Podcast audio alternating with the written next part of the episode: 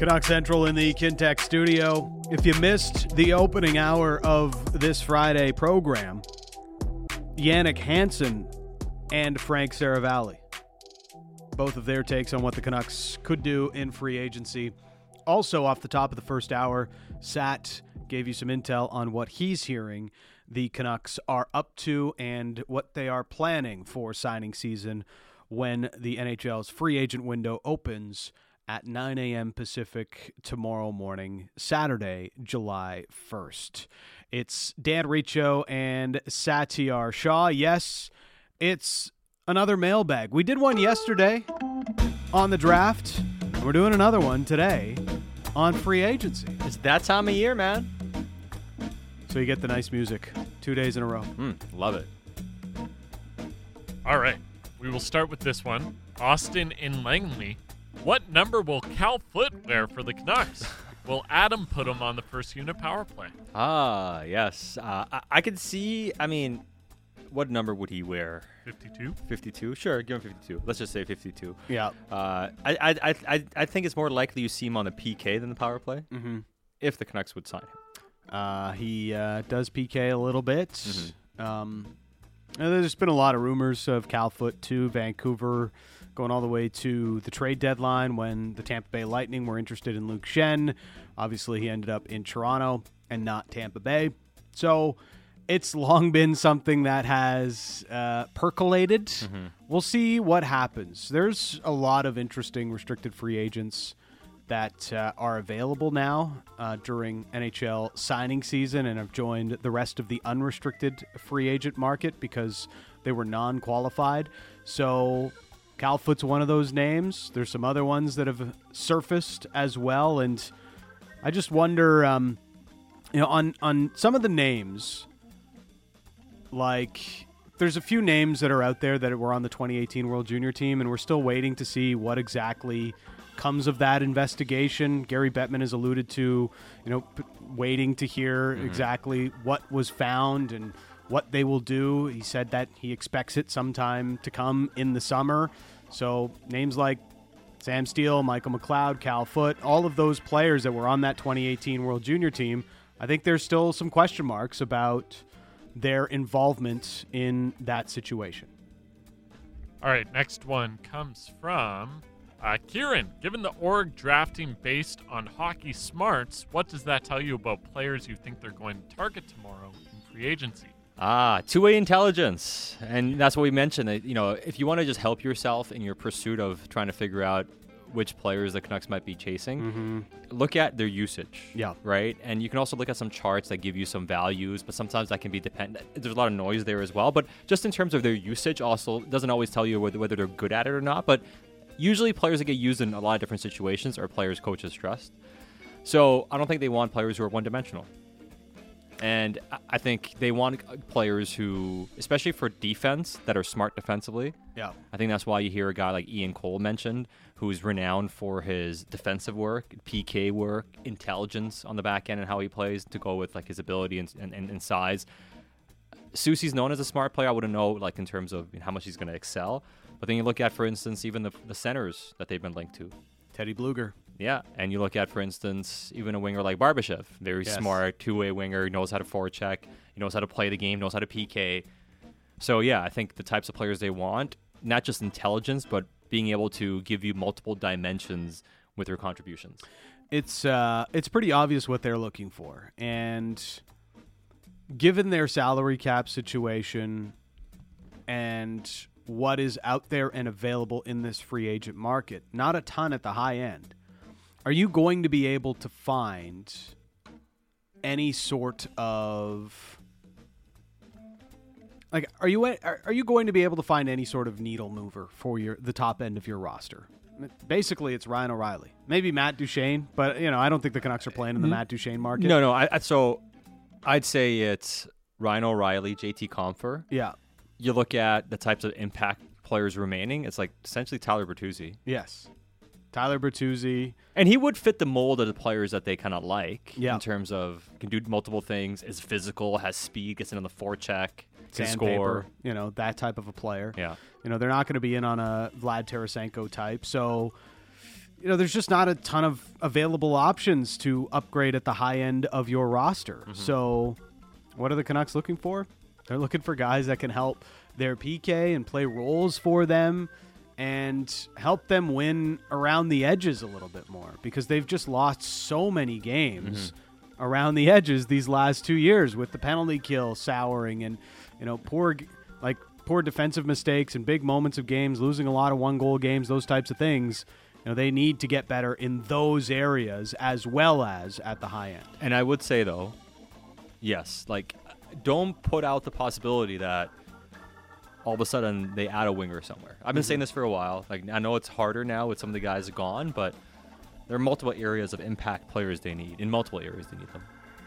Next one from Ron was Ethan Bear's future contract insured at all? Does Ca- Hockey Canada cover any of it? So- and also, second question uh, that we can get to after is Allvin all in this year, or do they look for one-year contracts that could potentially be flipped at the deadline? Okay. Um, so Ethan Bear, um, so it was insured his Yeah. contract. Um, I don't know how long the insurance carries for. 'cause sometimes it goes for a full year. Sometimes it goes for six months. You know, you know, I can't tell you exactly, but I do know he does have a level of insurance.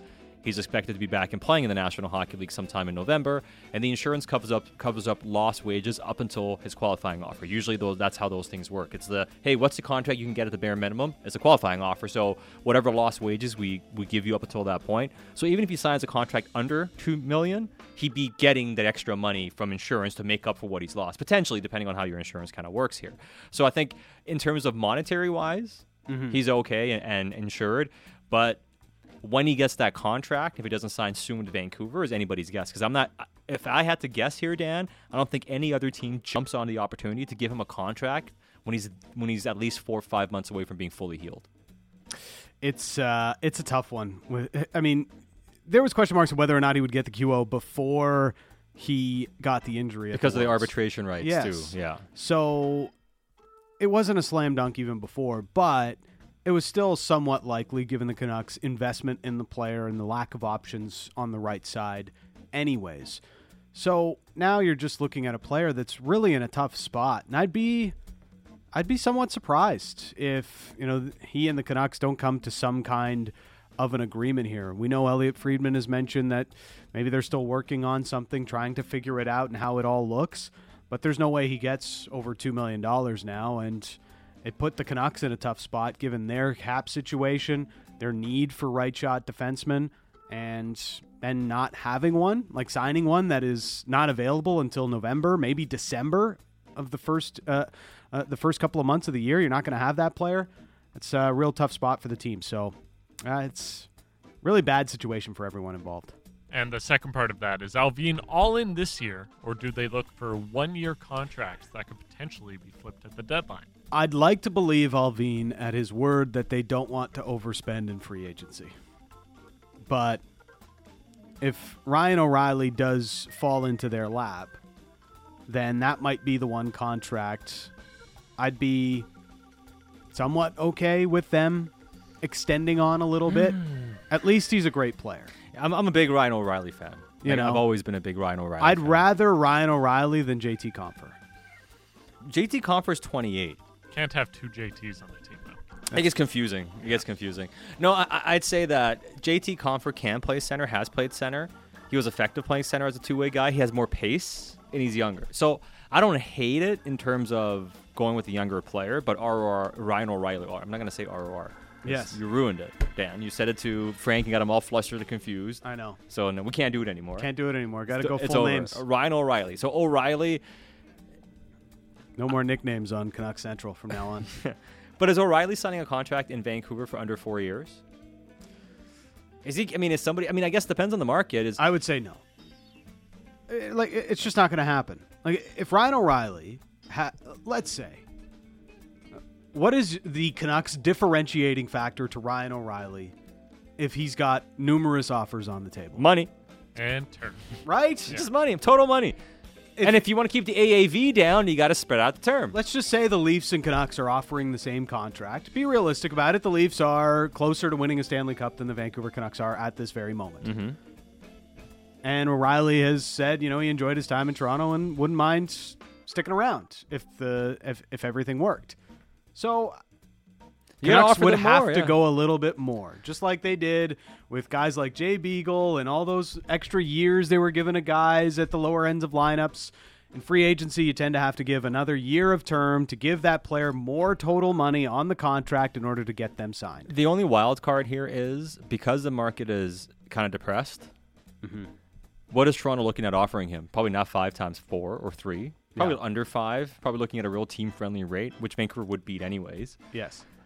The only way you can get him at a number that's right around five or slightly less, and it's three years, is if the market for him is just not that hot. Mhm. And then maybe you have a chance to get the term down. Otherwise, you're probably looking at a four-year deal, taking this guy into his you know mid to late 30s.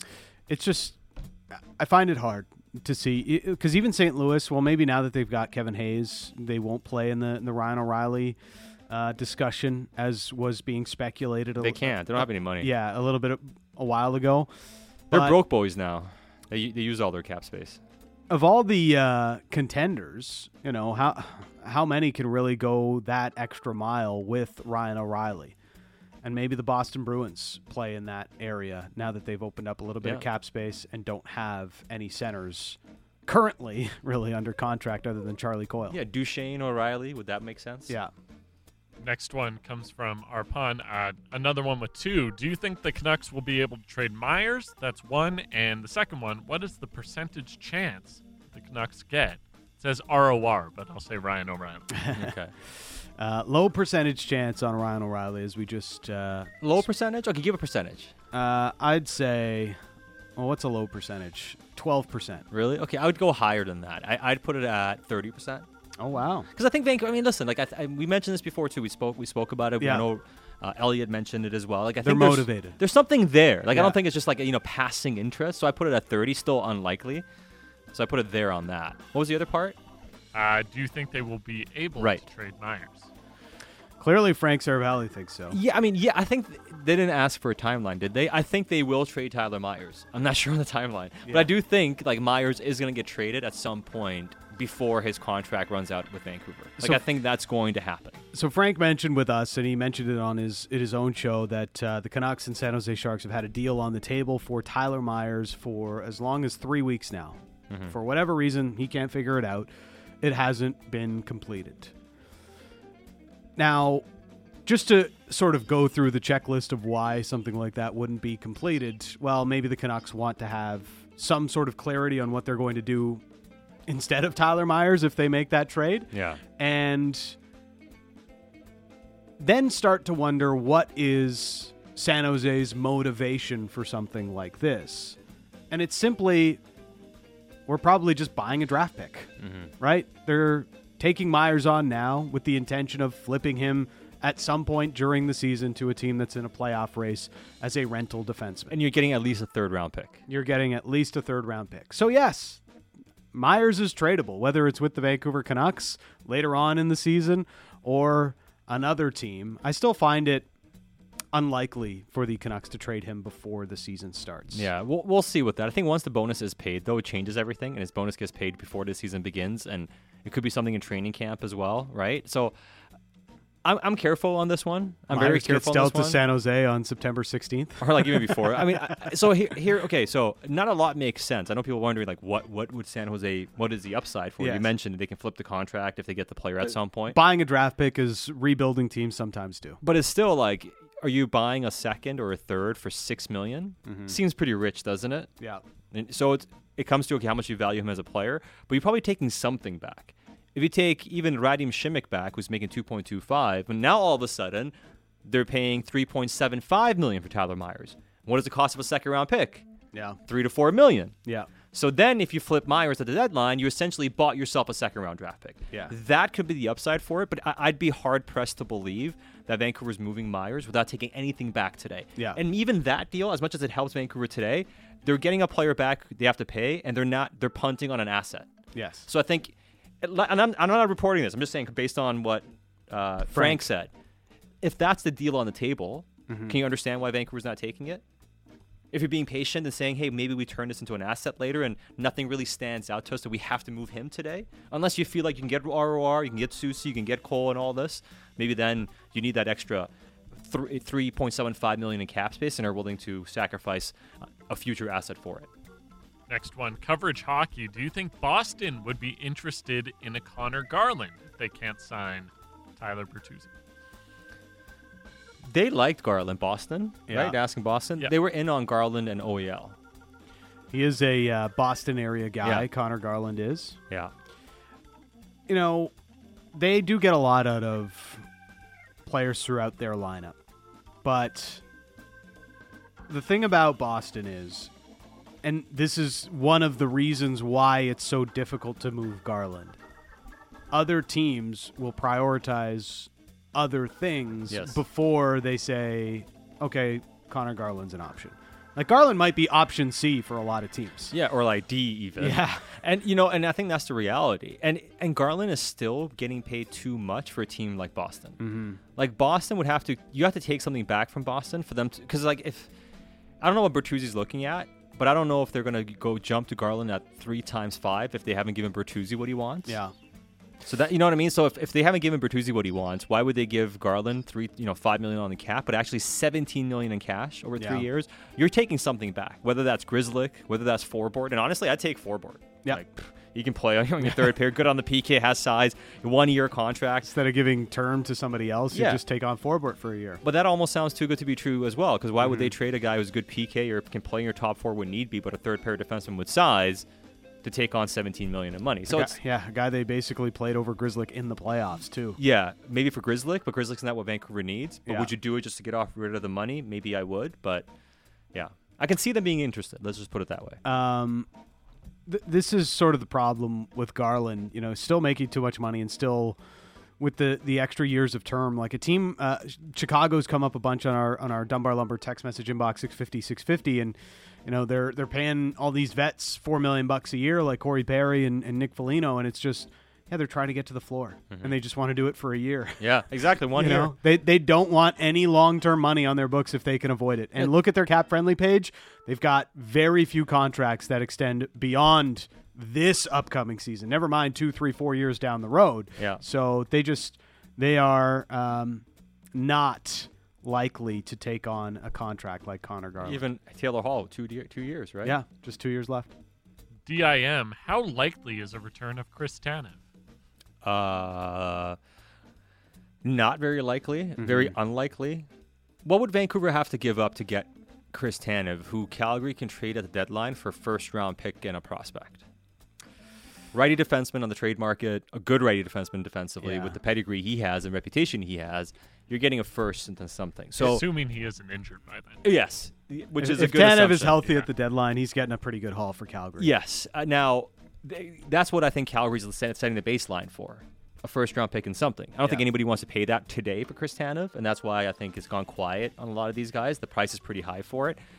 What else can you do to make it work for them? And don't say Conor Garland. I don't think that's interesting.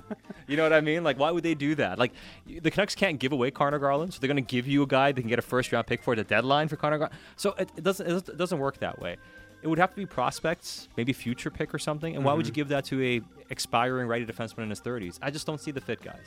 Yeah, it's uh, it's not necessarily there for Chris Tanev. Uh, certainly, Quinn Hughes could use Chris Tanev back as a partner, but as a trade partner, Calgary doesn't really seem to work. I like, would you- I mean, would they do it for Boeser, for instance? Would they want that? Maybe that makes Vancouver think. But Yeah. that's again assuming Calgary would want to do something like that. Kyle, with all the buyouts and unqualified RFAs, are there any new players on the market that you think are ideal for the Canucks? I'd look at Morgan Geekie, uh, twenty, soon to be twenty-five year old. Later on in July, decent as a six-three center. Scored twenty-eight points last year, which is sort of third line center level production, and penalty kill for about 50-ish minutes uh, last year with Seattle. Now Seattle was one of the worst penalty kills in the league, right, uh, just Yeah. above the Vancouver Canucks. So Morgan's still got some work to do as a penalty killer through his career, but it just screams to me like a guy that's starting to find his role in the NHL and understanding okay, if I'm going to make a career out of this thing, third line center is probably what I project as best. Yeah. And I've really got to work towards being that guy. And I mm-hmm. think that's that's kind of one that you know maybe you can work with and end up finding somewhat of a you know short to middle term solution at your third line center position. My only question with him is some of the pace stuff, but y you're right. Like he's a, he's a guy who is intriguing. I, I, I mean, I look at Michael McLeod, Mm-hmm. and again, you mentioned it on, on a previous question. This is assuming everything's all clear and you know everything Yeah. is fine. Then he's a player who has size, 6'2". He's only 25 years old. He's great on the PK, great in the first face-off circle. He's fast. He's physical on the forecheck. He's good defensively. Has never played elevated minutes though. Always kind of been fourth line minutes, borderline third line minutes. But if you're looking to make a projection stylistically, and if you can get a little bit more offense out of him, that's the guy I keep looking at. I'm like, man, that's like that's kind of young player you want to take a bet on if you can. Uh, so there's a couple Righty of center too. yeah righty centers. Those two coming on the market tomorrow. That makes it interesting. And, and this is the most mind blowing thing. His face-off numbers, even strength. I mean, overall, sixty percent. Sixty percent of face-offs he won, right? And he took a sizable portion. It's not like he did it on like four hundred face-offs. Like he took over nine hundred face-offs. And his face-off percentage is this is something we've been mentioning recently on the PK, and we say how hard it is to win on the PK because the power play chooses which side they want to take the PK, uh, the draw at. Which usually is the, the strength of your best uh, draw man, the best centerman that can win draws. So it gives you such a big advantage. Even with that advantage, going to the power play, he won 57% of his face-offs on the PK this year. That's, Yeah. that's pretty extraordinary. Uh, so he's a good uh, he's a good shout. I think uh, Jaret Anderson-Dolan is uh, a player, at least with some speed, that I find kind of interesting. Oh man, I love Jaret Anderson-Dolan in the in the draft. He's Yeah. got some tenacity, great character kid. He's a guy I would totally sign as well. Uh, not a center though. Truly. yeah, not not really a center. Yeah. Um, and also Christian Fischer, not, again not a center, but Yeah.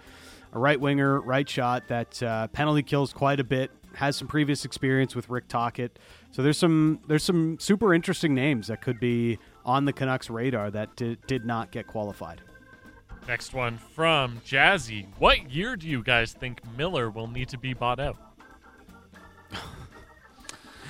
Oh, is this a leading question or what? Yeah, I mean, I saw a lot of the consternation about uh, JT Miller today because tomorrow his no trade Yeah. clause kicks in, and I T was like, minus uh, less than 24 hours now. And now, you know, and here I was minding my own business. It's been so quiet around JT Miller, and then all of a sudden today there's this like manufactured angst over him. But sure, we'll, we'll answer the question. I don't think you can buy him out until the final two years of his contract. Yeah. So until 2028, 2029. Otherwise, you, you have like a $5 million cap hit for a couple of years. The way the contract is structured, realistically, and I hope it doesn't get to this. I really hope it doesn't get to this. I'm just answering a mailbag question, okay? This is ridiculous, by the way.